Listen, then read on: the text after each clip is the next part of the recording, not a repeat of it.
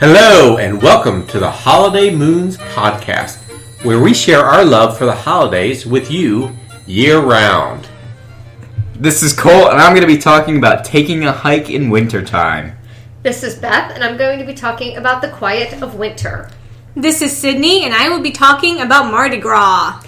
And this is Randy, and I will be talking about the legend of Paul Bunyan. So, welcome to the Holiday Moons podcast. As always, we start out with our holiday happenings. Does anyone have any holiday happenings for the week? I do. Yes. Good job. Continue. We just yesterday bought the new Grinch movie on DVD. This is created by Illuminations, and it was very fun. Yep. I watched it last night. It was as cute as when I saw it in theaters. it's a very cute movie. Yes. A couple other holiday happenings that I know of. I noticed at stores this week, Valentine's Day merchandise was already at 50% off. Sweet. So it quickly moved to 50%, and next up in the aisle is St. Patrick's Day items. Very fun. The other thing is that there is another winter storm coming, so some of our topics are winter related, and there is another winter storm coming to our area. And I actually have one too that I forgot about. Oh, okay. Yesterday, I believe, was National Pizza Day. It was National Pizza Day. And we went out and had pizza with our friends Eric and Trish. So we all were honoring National Pizza Day yesterday. That was a lot of fun. Appropriately. Appropriately. Right, with pizza. And I think you two had pizza the day before. We did. Yep. So you were Yeah. pre-partying. It was Yeah. Pizza Day Eve. Yeah.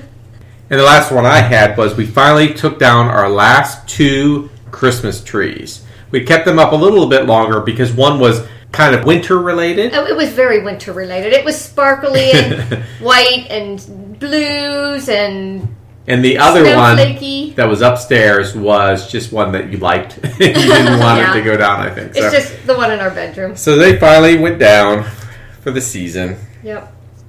So with that, we'll move on to our topics for the week. And the first of those is taking a hike in winter. Just every time you say taking a hike, it makes me think take a hike. So, just to be clear, I mean the physical act of taking a hike, not uh, the insult. Taking a hike. Um, but not everybody likes taking a hike, and even if you do take a hike, that doesn't necessarily mean that you're going to want to do one in winter. But I enjoy it. I think that it can be very fun to go and enjoy sort of a winter landscape and walk around in it. Like taking a hike in the middle of summer, there's definitely a few things that you have to keep in mind when you are taking a hike in winter time. Like what? Well, I'll tell you. Jumping ahead a little bit. sorry. Sorry. See? Figured out that I was going to say things. So, the article that I'm looking at now is about a few safe and comfortable winter hiking tips. And that's from Matador Network, and that's an article by Haley January. But the first is to dress like an onion. Ah. Yeah, there's a saying in Quebec that's Sibilie comme un oignon, which means dress like an onion, which I guess makes sense for Quebec. That makes me think that in Shrek they talked about But he Oh. was he was like an onion. he was wasn't like yes, like but an onion. didn't Donkey say why can't we be like chocolate cake rather than like onions? Because chocolate Right. cake has layers too. And they're delicious! and there's Right. frosting on top of them. I agree And, with and when you make them, it has peanut butter frosting, Frosting. on the inside and all kinds Right. of. Yeah. Both are layers. Yep, great things. So it's important to not just have layers of warm clothing, but layers of clothing that's breathable underneath all of your jackets so you don't get too hot, which is weirdly enough a possibility when you're out hiking because your body temperature is going to go up because you're moving so much. So you need to be able to So- shed clothes. Right, you need to be able to shed clothes if you need to and to have breathable clothes underneath your heavier clothes. So it's not too insulated. So it's not there. too insulated, and it all depends on what kind of temperatures we're talking about. Obviously, you can can pad up a little more if you're in, say, St. Paul weather, Right. where it's you know negative what twenties. Mm-hmm. Sometimes.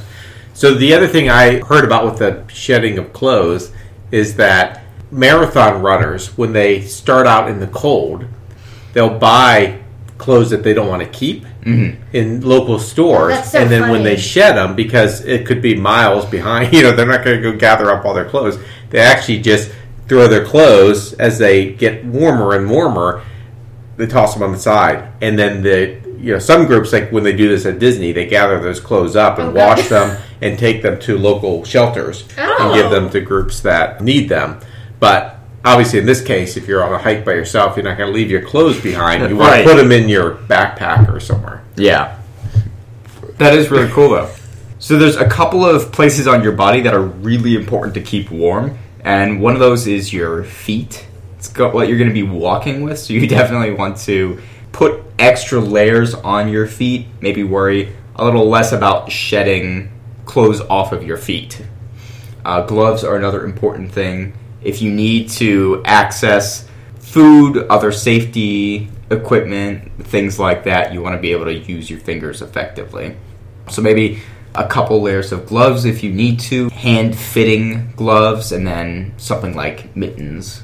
Yeah, the interesting thing about your hands and your feet is that you don't want to overly constrict them even as you're putting layers on. Right. So you want to buy, you know, you put on a pair of socks, and this is what I did when I went to St. Paul. I had oversized socks then that I put over the the regular size socks before I put them into my boots. Yeah.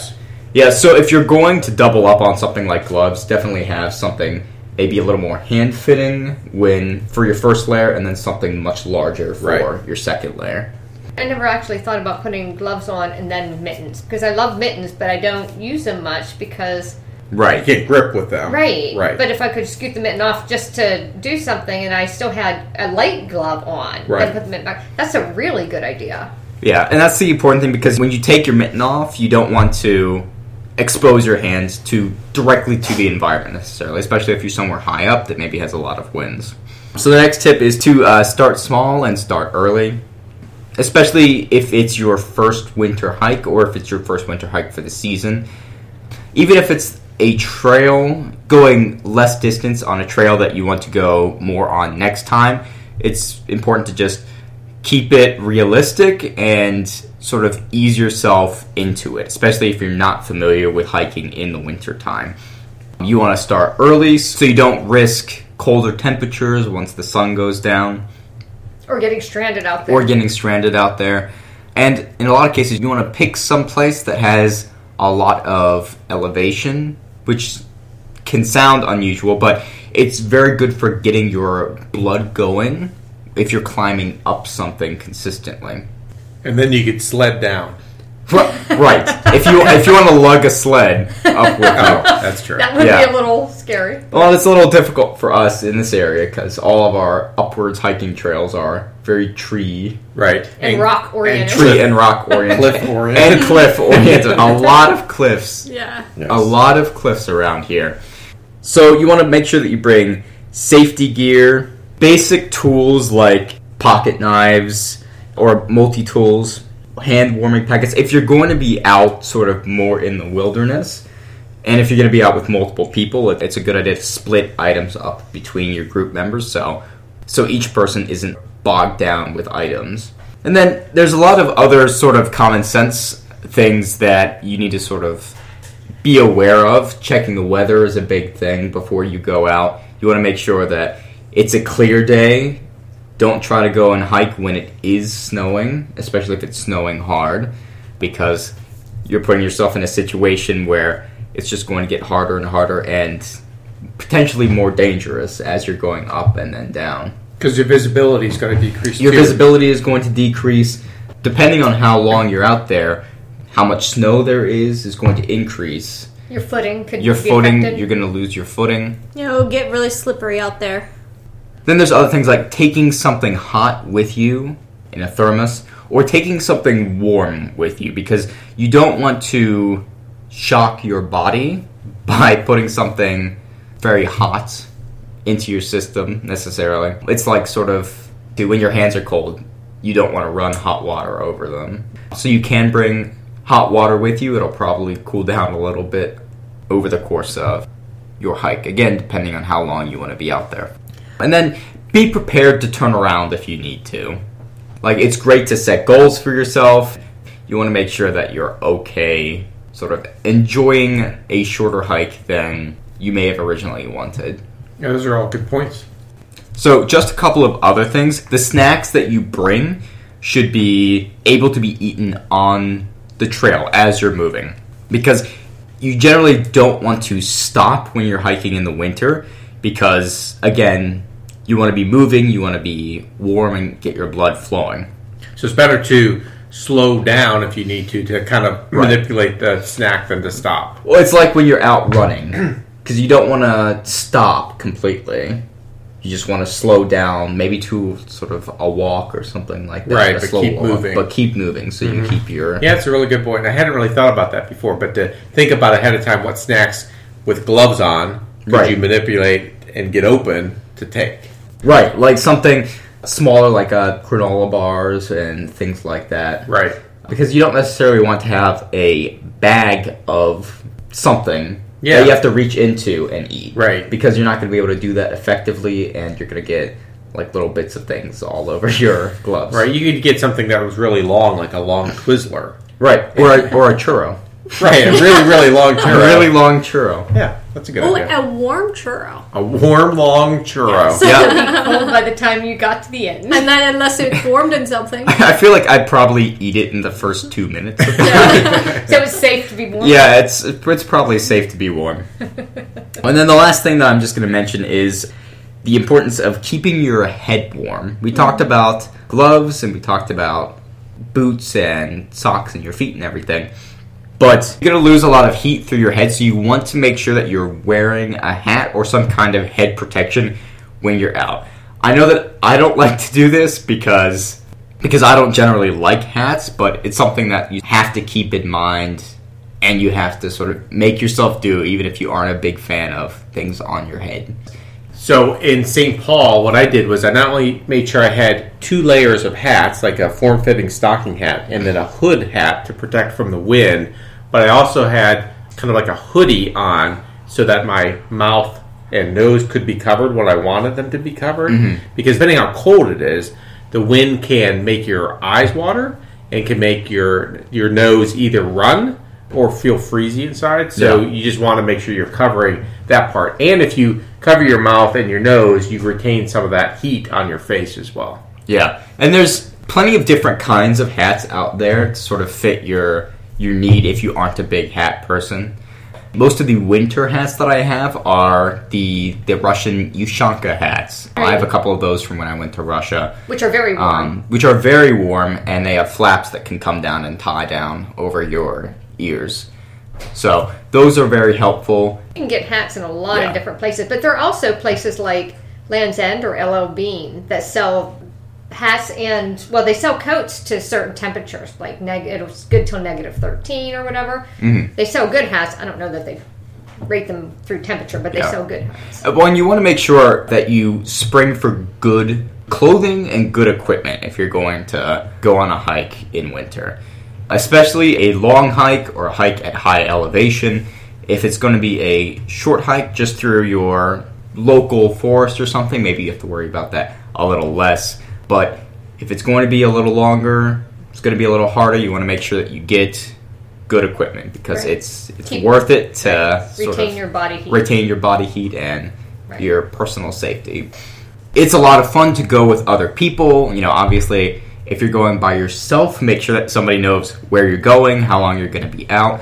But I do enjoy hiking in winter by myself sometimes because you can really be sort of enveloped in in the environment and sort of the quiet of everything around you.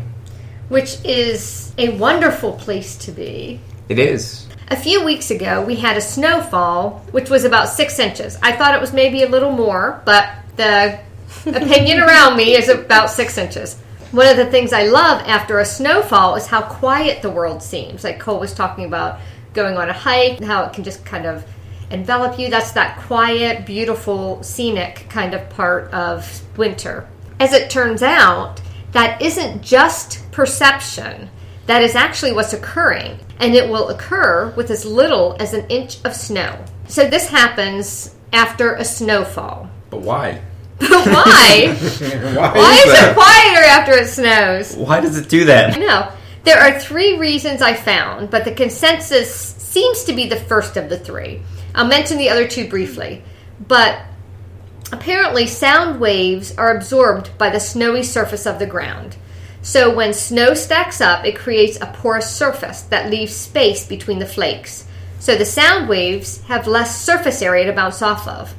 So the snow on the ground dampens the sound waves, like commercial sound absorption products you can buy Oh, that's Like really interesting. acoustic actually. foam. Yeah. right? So, right after the snowfall is when the sound absorption is going to be at its maximum. Once the snow hardens or starts melting, the sound waves have more surface area to bounce off of, and the effect is diminished. Now, the second possibility, and this again, the second and third are much less likely or less of an impact, is probably a better way to say that. The second possibility for the quiet is the temperature. Apparently, sound tends to curve toward colder air, which is denser, making the sound travel more slowly. So, when snow falls, we normally have warmer air near the surface of the ground and colder air above it, which means the sound wave will curve up away from the land. Oh, that is interesting. I didn't realize that. And then the third thing is that during a snowfall, sound waves can be scattered a little bit by the snow itself.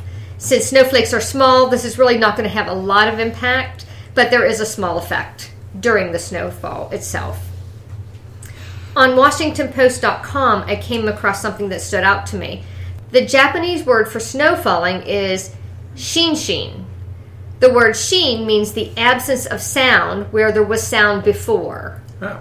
oh. So in the article, it said that shinshin is more silent than silence, perhaps more feeling than anything else. I thought that was very poetic. That is Yeah, I really like that. Now, for the quiet of winter, in addition to the physical quietness, I have on Pinterest a board that I had named Winter Wonderland. So I was looking at that as I was preparing for this podcast. All of the pins on that board, interestingly, are photos that I've saved that capture the quiet of winter via photo. I was looking at it and I thought, why does that appeal to me so much? And clearly, it appeals to others too, given the photos available out there to pin onto my board that evoke that feeling. And for me, it brings the world to a stop. The silence of snow has a physical sound dampening component, but it also brings with it kind of the silence of peace and tranquility, kind of like what the Japanese word for the snow was. Mm-hmm. We actually have photos of snowy scenes throughout our house. I was noticing that today. There are three in this room. good So- So it definitely resonates with me. In general, I have a tendency to be busy. I like being productive and I can spend a lot of time on a task or a project. On the other hand, I love the idea of a day in pajamas doing nothing, but in the normal course of life, I don't. I don't stop or even sometimes pause. So when snow comes through, it provides that opportunity. I don't have to decide, it's decided for me and for everyone else. It's at these times that I can just enjoy being. Over the years, Randy and I have gotten to know ourselves and each other our personalities, strengths, weaknesses, interests, abilities. So, Randy is a doer. He's also a planner. So, our vacations are wonderful. They're planned out thoughtfully to be sure we're doing things that each of us wants to do. When we went to Scotland, he asked each of us to decide on something that we definitely wanted to see before we left. Do you guys remember what you each chose? I chose Loch Ness. I really wanted to go and see it, and it was wonderful. Yep, I chose uh, Hadrian's Wall. I wanted to see a local theater production. Oh, that's, That's right. what I Yeah, that's right. and which we didn't see. Yep, and it was very fun. That's Called- right. Do you remember what it was called? Whiskey Kisses. Whiskey Kisses. Whiskey kisses. Yeah, whiskey was the water of life. That's right. It was very fun. it was.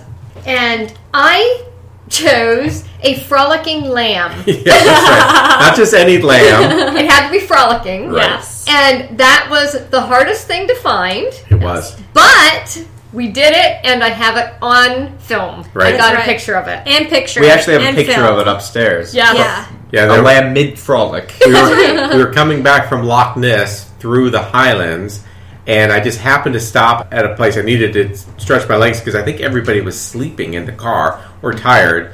So I stopped and it ended up being a World War II memorial. But right next to it was a hill with lambs and sheep all Mm-hmm. through it. Now, normally, lambs and sheep, unfortunately, are pretty boring. Yeah, they are. We found in Scotland that they were a lot of slow walking, and that's Yes. pretty much it. And Yes. eating. and chomping. Yeah. A lot slow chomping. So when we got there, we got out of the car, and it was a beautiful of us. scene Oh my because it was a, going up to the mountains of the Highlands. So there was Yes. snow on the top, really pretty. Beautiful. Gorgeous. Yeah, and I remember standing by the fence, and I actually was the one to get the picture too. Right. So for me, it was like check, check, check. So it was perfect. Yeah, I had to pay a lot of money to get those lambs to do that. Okay, guys, she's coming. a lot of special grass. You each get two things of hay if you. so that's what I chose. So we had a lot of fun with those things. And Randy's not rigid, so we got to experience some surprises too, which was good for me because too much structure can drive me crazy. So, do you remember some unplanned times that we had in Scotland? Uh, I think the Hermitage was unplanned. We went to a Hermitage out in the. It was near the Highlands. It was near the right- right- Highlands, yeah. A Hermitage close to the Highlands. So that was more or less a long walk in the woods. And it was like a fairyland. It Oh was my goodness. so amazing. If, yeah. if you have ever watched The Lord of the Rings, and if you have ever seen the Shire where the hobbits lived, it was almost as picturesque at certain places as Yep. the Shire and as peaceful. And I think Randy actually played some music. He from did. We were walking through, and it was gorgeous, and music was playing. It was very fun. So, bringing it back around to Randy, which a lot of my stuff comes back around to. so, Randy is a doer and he uses his gifts for good, not for evil. I, on the other hand, am a beer. Like, we. I know it sounds funny, doesn't it? I I am a beer too. I enjoy some beer. No, no, no, no, no. Different, different beer. So when we were on the coast of Maine, I could have sat there for hours. I didn't because our time isn't all about me, but it's my natural tendency. So when snow falls and we're all trapped at home, for me it's one of those wonderful times of the world stopping for a little bit. It evokes feelings of peace, tranquility, contentment, whether inside and warm in front of a fireplace or outside walking in the snow. I look forward to those quiet times, which is one of the reasons I love winter. That is awesome. I It know, is right? because there's. It's great when there's snow outside and sort of yeah, no pressure to do anything because it's a very Right. peaceful time when you can just sit there. Yep. Now, for some of us, it's a time when snow is coming down, and in the back of our mind, there's sort of this little voice that's saying, "You're going to have to go out and shovel that off the driveway, or plow, plow it it off the- the driveway." Yeah. Right, with the tractor. right. Um, but you sort of have to find that time to enjoy the moment, and it's a lot And- easier to do when sort of there's fresh snowfall out. Right. And I know for me, sometimes going out and shoveling the sidewalk, Mhm. it's still nice. You're still out in the nice Yeah. quiet, and it's still snow, and it's still a fun thing. I don't do it a lot. Cole usually does it, but yeah, it's less but fun for me. it's less fun for you. so that is it for me. so switching gears a little Switching bit. gears. So she just completely. Yes, from not only a place that doesn't normally get snow, but to a different sort of fun in the form of festivities. A, a not so quiet fun. Right, right. So I will be talking today about Mardi Gras.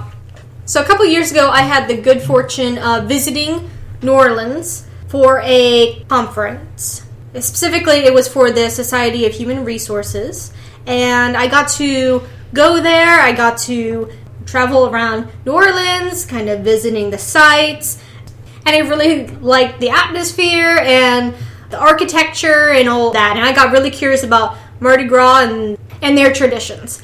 So, Mardi Gras, what is it? Mardi Gras is a tradition that dates back thousands of years to pagan celebrations of spring and fertility. Mardi Gras is French for Fat Tuesday. Mardi is the French word for Tuesday, and gras means fat. In France, the day before Ash Wednesday came to be known as Mardi Gras or Fat Tuesday.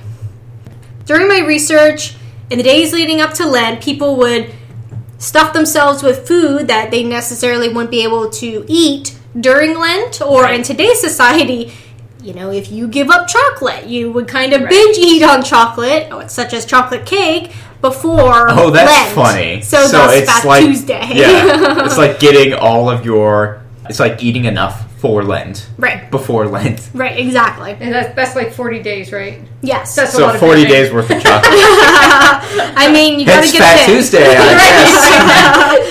guess. So Mardi Gras takes place on the day before Ash Wednesday, the first day of Lent. As Mom stated, there is a 40 day period that precedes Easter. As the date of Easter changes each year, so does the date of Mardi Gras. The earliest date of Mardi Gras can be is Tuesday, the 3rd of February, and the latest date is Tuesday, 9 March. The 9th of March. So today I will be discussing also the history of Mardi Gras in New Orleans, specifically in New mm-hmm. Orleans. So according to the History Channel, but also numerous sources that say the same thing, the first American Mardi Gras took place on March 3rd, 1699, when French explorer Pierre Le Monnier. Those French explorers and their nine names. No, here. They start out with a good name, Pierre. Pierre Le Monnier Zéverville, I apologize if I mispronounced that, landed near present day New Orleans, Louisiana. They held a small celebration and dubbed their land spot Pointe du Mardi Gras. In decades that followed, New Orleans and other French settlements began marking the holiday with street parties, masked balls, and lavish dinners. When the Spanish took control of New Orleans, they abolished these rowdy rituals, and the bans remained in force until Louisiana became a U.S. state in 1812. Spanish were kind of killjoys in, of the colonial world. So basically, once the United States took over, then all the people that had been dying to have a Mardi Gras kind of came out of the woodworks and, And could Kind do of, it again. yeah. reinstituted it. Yeah. On Mardi Gras in 1827, a group of students donned colorful costumes and danced through the streets of New Orleans. So your answer is yes. Emulating the revelry they'd observed while visiting Paris. Ten years later, the first recorded New Orleans Mardi Gras parade took place, a tradition that continues to this day.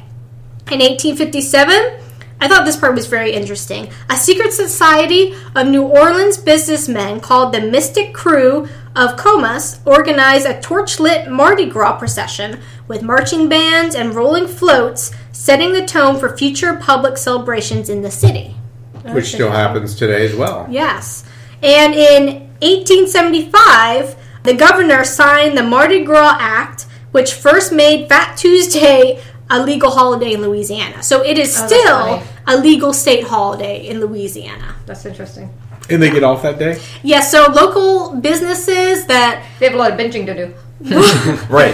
local businesses that I guess aren't deemed as crucial to be open on that day do close, and people can go and celebrate then. So, Mardi Gras today. Mardi Gras is about music, parades, floats, and more. So, I do want to specify between Mardi Gras and the carnival, right? So, right now I'm talking about Mardi Gras. People say the carnival and Mardi Gras interchangeably, but they're different things. So carnival in this context, some places will pronounce it carnival, like in very famous Brazilian carnival. That's and, right. and Right. that kind of thing in a lot of Latin American countries. Yeah, she's Yes. not referring to just a local She's carnival. not referring to like a local carnival. It's carnival with a capital C. Yes, Yeah. exactly. Yes. Exactly. It's In other the countries, carnival. other countries celebrate slightly differently as That's well. right. The carnival takes place on Epiphany and leads up to Mardi Gras. Oh, okay. That's a precursor to Mardi Gras. It kind of leads like up to and then into Mardi Oh, Gras. Mardi Gras is just a single day, specifically the day before Ash Wednesday. So the official colors of the carnival season and Mardi Gras, in New Orleans specifically, are gold, purple, and green. Gold represents power, purple for justice, and green for faith. As I was doing some research, I found this really good website. It's called MardiGrasNewOrleans.com. And here it says You'd think they'd know their stuff then. They've Oh, got yeah. the name for it. Here they say that People wear costumes or at least dress in purple, green, and gold and adorn themselves with long beads caught from floats of previous parades. You'll see a lot of crazy costumes. Kids with their families are everywhere, and both local and visitors have a great time. Parade goers will sit on the ground, throw balls, play music, eat great food, and watch crowds walk by between parades. Another thing that occurs during the parades are something called throws. Throws are exactly what they sound like. Items that krewe members on floats throw to parade goers as the floats pass by. Throws often include doubloons, beads, cups, homemade trinkets, toys, and more. So I have heard that you have to be careful when you're picking these things up, especially the things like doubloons. Balloons, that's great. Yes, because as you are bending down to pick them up, someone may be stomping on said doubloon to Oh. get it. So you just have to be careful with your Oh, fingers. Oh. Gotcha. Yeah, because So it's like a scramble to get these tossed, these thrown things. Yes, yes, exactly. Interesting. There are also Mardi Gras balls. Most of the balls are a formal and private affair for the krewe. The definition of a krewe is, at least in the US, an organization or association that stages a parade or other event for a carnival celebration. Krewes are associated especially with Mardi Gras in New Orleans. So the king and queen of each krewe work all year long for the big spectacular ball. Their identity is a closely guarded secret and part of the mystique until the night of the ball. Oh, that's fun. Yeah, so it's, it's a fun event, fun time for the family, like all kinds of people have parties. They have this thing called King's Cake where they make a cake, hide a little trinket in the cake, and whoever finds the trinket in the cake either has to host the next party or buy the next King's Cake for next year. Right. So if you really don't want to do either, then just avoid the cake until it's found. Yes, exactly. or cut the cake. Yeah, yeah. Or cut the cake, yeah. exactly. So it all sounds fun. As with any party, there are some times where it can be a little inappropriate. So. Which I think of as definitely heard of that in terms Yes. of Mardi Gras. yeah, so I have done research on it, and definitely do your research before you go if you would like to go. There are certain places that you would want to avoid. There are a lot of locals that love Mardi Gras, love the carnival, love everything about it, and don't really like associating themselves with the inappropriateness and kind of there are different things online that tell you what to avoid and Yeah. where to avoid. I imagine, especially if you're you've got your family with you or Exactly. So there are ways to mm. make it family friendly. There are, and it Okay. sounds like it is very. It's supposed to be a very family friendly event. There are lots of pictures online with kids with all kinds of beads and trinkets and family, whole families watching the parades and all the floats and just having fun at their parties. So it, it looks like a lot of fun. But definitely do your research plan. If someone's from New Orleans that you know of, definitely talk to them about that as well. They can give you some pointers. I went in the summertime a couple years back for this HR event, and I even saw some, you know, inappropriate things there that related to Mardi Gras, but it wasn't Mardi Gras. So I was like, Right. okay, huh, that's Were interesting. your, your HR senses tingling? Yeah, You're like, this would not be okay in the workplace. yes, yes. Um, if this was a work party, woo, that would be a different uh, situation. Absolutely. So there are many things to enjoy about the day of Mardi Gras and the carnival season. Be sure to look it up online, see what you can find, and I'd like to go at some point. And enjoy the party. Yes, enjoy the appropriate part of the party. Yep, enjoy getting fat on Fat Tuesday. Yeah. That's right. Yes. That's right. Or binging on Fat Tuesday. That's right. yes, So Mardi Gras is coming up this year, right? that's right. On March, it's the day before Ash Wednesday. Mm-hmm. Ash Wednesday's on March 6th, so that would be March 5th. There we go. is Mardi Gras this year. So someone who never did go to Mardi Gras is Paul Bunyan.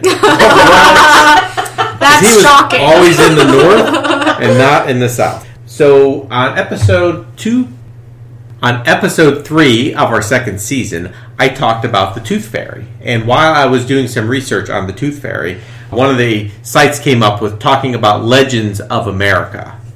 And that reminded me of teaching the kids about the legends of America, like Paul Bunyan, John Henry, Johnny Appleseed, That's right. Big John or Big Bad John, as I remembered him. and I wanted to do a little research for today's episode on Paul Bunyan.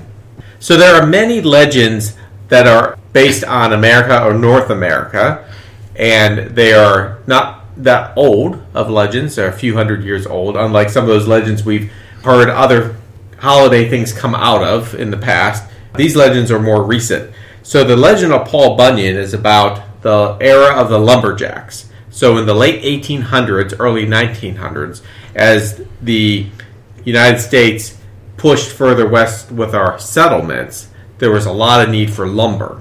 So in Canada and in the northern states, from Maine all the way to Oregon, there was a lot of lumberjacking going on. And one of the legends was of a man, a large giant of a man named Paul Bunyan, who was a lumberjack and could do these amazing feats with his big axe and his sidekick, Babe, the big blue ox, who's also big. So Very, very big. and this legend has a lot of forms. For instance, I wondered how tall was Paul Bunyan because you see him a lot of different heights. Yeah. So the shortest I saw him listed as in the legends was seven feet tall. But in some of these legends, he is ginormous. Like he is like, Like 20 feet? like bigger, like Oh. I've stories tall. I mean, he's like a building like tall. towering above the trees. Exactly. Kind of Yeah. tall. Um, So, so he's got a lot of different types of sizes and history associated with him. So, some of the things I was wondering about is this legend based on a person? So, believe it or not, historians like Cole believe that Bunyan was based in large part on two lumberjacks. The first being a French Canadian timberman named Fabien Fournier, who moved south and got a job as a foreman of a logging crew in Michigan after the Civil War. So again, that 1875-ish kind of time frame. He was actually a six foot tall person. This real person was, and he had giant hands, and he was considered very tall for the time. And he had the nickname Saginaw Joe. He was rumored to have two complete sets of teeth. So two tops, two bottoms. So- In his mouth? He like, was like- in grew? his mouth, He was like a shark. which he used to bite off hunks of wooden rails. In his spare time, he enjoyed drinking and brawling. Um, some good, good uh, American fun. Yep. So one November night in 1875, Fournier was murdered in a notoriously rowdy lumber town of Bay City, Michigan. It was a sensational trial for his alleged killer, who was actually acquitted, was not convicted. But that fueled tales of Saginaw Joe's rough and tumble life. Some of those tales were pretty big, right? And they kind of remind you of some of the tales that are said about Paul Bunyan to some extent. And Saginaw Joe was in logging camps across Michigan, Minnesota, Wisconsin, and beyond. So over time, those pieces of legend merged with another French Canadian lumberman named Bon Jean. Jean had played a prominent role in this lumberjack rebellion of 1837 when loggers and other men in a small town in Canada revolted against the British regime of the newly crowned Queen Victoria. The French pronunciation of Jean's full name is believed to have evolved into the surname Bunyan. So it seems like those two things kind of combined together to create Paul Bunyan mm-hmm. and to start the legends of Paul Bunyan on their way. So that revolt was in the newspapers across Canada and the United States and led to further the knowledge of that person and the legends associated with what became Paul Bunyan. Paul Bunyan has a lot of legends about the landmarks he was involved and connected to. Right? So when you think about Paul Bunyan, you may think about the Mississippi River. So one day, Paul Bunyan was leading his ox Babe down a treacherous road with a heavy tank of water in tow, and the container sprung a leak, which trickled southward across the countryside and eventually formed the mighty Mississippi River. That is hilarious. That is great, right? So this is like the scale of the effect that Paul Bunyan had on the country. So it gives you. This is not the seven foot tall Paul Right. Bunyan, Yeah, right. Well, get this one. This is a much larger babe, very large water. So container. Babe owes his distinctive hue, his coloring, to a bizarre meteorological event called the Winter of the Blue Snow. in which, as the name implies, loggers and their countrymen endured an entire season of bright blue snowflakes, which changed Babe's color permanently. Later in the year, while braving through a storm in search of firewood, Paul absentmindedly dragged his heavy axe behind him, carving one of the world's seven natural wonders in the process, the Grand Canyon. Wow. All right, so now you've got the Mississippi River and the Grand Canyon. So another thing that Paul Bunyan did was that while walking through upstate New York, he was on a hike, maybe a Oh. winter hike, Maybe he was all onioned up. maybe. he tripped, and as he fell, he threw his hands down to break his fall. And this inadvertently carved out the aptly named Finger Lakes. So imagine how big your hands have Wow. to be to create lakes. He was unable to find a suitable watering hole for his favorite bovine, Babe, so he carved five of his own in the upper Midwest, which became the Great Lakes. So those are pretty big watering That's- holes.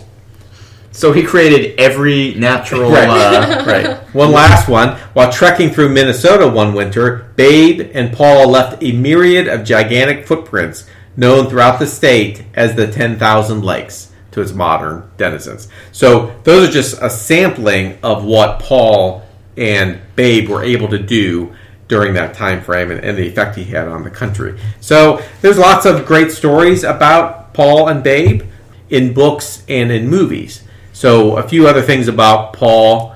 His clothing was so large that they had to use wagon wheels for buttons. wow. Yeah. Yeah. They used a lumber wagon drawn by a team of oxen as a baby carriage. When he outgrew this, his parents put him on a raft off the coast of Maine. And it said that rocking in his sleep, he caused huge waves which sunk many ships. How unfortunate. Yes, very unfortunate. So, The Legend of Paul Bunyan was first published in a book in about 1947. It was in 1958 that Walt Disney Studios produced a series of shorts about the legends of America, which included Paul Bunyan. And it featured Thurl Ravenscroft, who's better known for, as the voice of Tony the Tiger in the Kellogg's commercials for Frosted Flakes. And he was nominated for an Academy Award for that short film. Do you guys remember that film? I do. We do, yeah. Do you Yeah. remember who else, which other animated shorts were in there? I remember there was Johnny Appleseed and John Henry. Right. Yes. And there was one more. Which one was that? Was it John Jones? Was that his name? Yeah, so I just looked it up on my phone. It was John Luther Jones was the brave engineer. So this is like an sort of an anthology Right. film. Sort of a the one that we saw was a group of these shorter films, and this grouping came out in 2002. But it's four shorter films, Right. one of which was Paul Bunyan. Right. And it's interesting because I don't remember a lot of what I saw when I was younger, but I remember this one very vividly. Right. Like Paul Bunyan, Johnny Appleseed, uh, John Henry, all of these ones. Yes, Disney produced all of those. And even as recently as 2017, there was an animated film based loosely on the folktale uh, Paul Bunyan and Babe that starred John Goodman as Paul Bunyan. Uh, it was a cartoon, but it was you know recent. And there are many statues of Paul Bunyan and Babe. The most famous statue of Paul Bunyan is 31 feet tall, made of concrete and metal, and stands in um, a neighborhood of Portland, Oregon since 1959. But there are many, many different statues from Maine all the way across Yeah. to Oregon. I think there is a very famous one in Bangor, Maine. There is. And there's also a Paul Bunyan Logging Camp Museum in Eau Claire, Wisconsin. So there's a number of places that you can see Paul Bunyan um, information and stories. Apparently, all you have to do is go to the Finger Lakes or the Grand Canyon or, or the Mississippi to see sort of His handiwork. Uh, yeah, it's the handiwork of Paul Bunyan. Right, Yeah. exactly. I remember reading a book, and I still remember how big he was depicted in the pictures, and how um, at one point they made pancakes, and I could see all the fully grown men sliding off of these big, ginormous pancakes that Paul was about to eat. Just how how huge he was compared to buildings, and I don't know. That was just really. It was just a fun, fun legend, fun story. Yeah, mm-hmm. it's fun. When Deb brought this up, you both enjoyed talking about the legends mm-hmm. and how much you enjoyed the Animated videos. The shorts. mil- yeah. yeah. And the, sort of one of the nice things is that see these these are American fairy tales, which is cool, and they're not quite as grim as the German fairy tales Exactly. that we are often exposed to. right. They're a lot more like, oh, he drug his axe behind him and made a canyon, not an old lady wants to eat some children in the woods. Yes, yeah. That is nice. Claude. Yeah, I that brought is- that up. yeah. Very wholesome. That's right. That's right. So that uh, does it for today's topics. Switching gears, I will talk about the future festivities for the week of February 25th. So there was actually no significant holiday on February 25th, so that's an open date. If somebody wants to push for something that you know they haven't had, they, they can do that with Congress. Hey, Paul Bunyan Day. Though there is actually a Paul Bunyan Day in Oh, June. woo. Yeah, so sorry. But but I will say I saw that coffee day was in September. So if there are coffee lovers that want to push for a second coffee day within the year, Maybe a latte day. yeah, yeah. Cappuccino day. So the 26th of February is Carnival Day, but that is the regular Carnival Day, like going to a carnival. local carnival. Not Yes, not Carnival Day. not Carnival You can make twenty fifth Carnival Day, but I feel like Carnival is probably Carnival. I actually had to double check that because when it said Carnival Day and you were talking about Carnival coming up right before Ash Wednesday, Fat mm-hmm. Tuesday, I thought, oh, this must be related, but the date was wrong. Yeah. So Carnival Day is celebrating going to carnivals, your local carnivals, and it's always the 26th of February. 27th of February is No Brainer Day. 28th of February is National Tooth Fairy Day. Again, harkening back to the other episode we had, National Tooth Fairy Day. March 1st is Peanut Butter Lovers Day. Ooh. Congratulations Sounds all like of it should peanut be butter. fudge there. Peanut butter fudge. March 2nd is Old Stuff Day.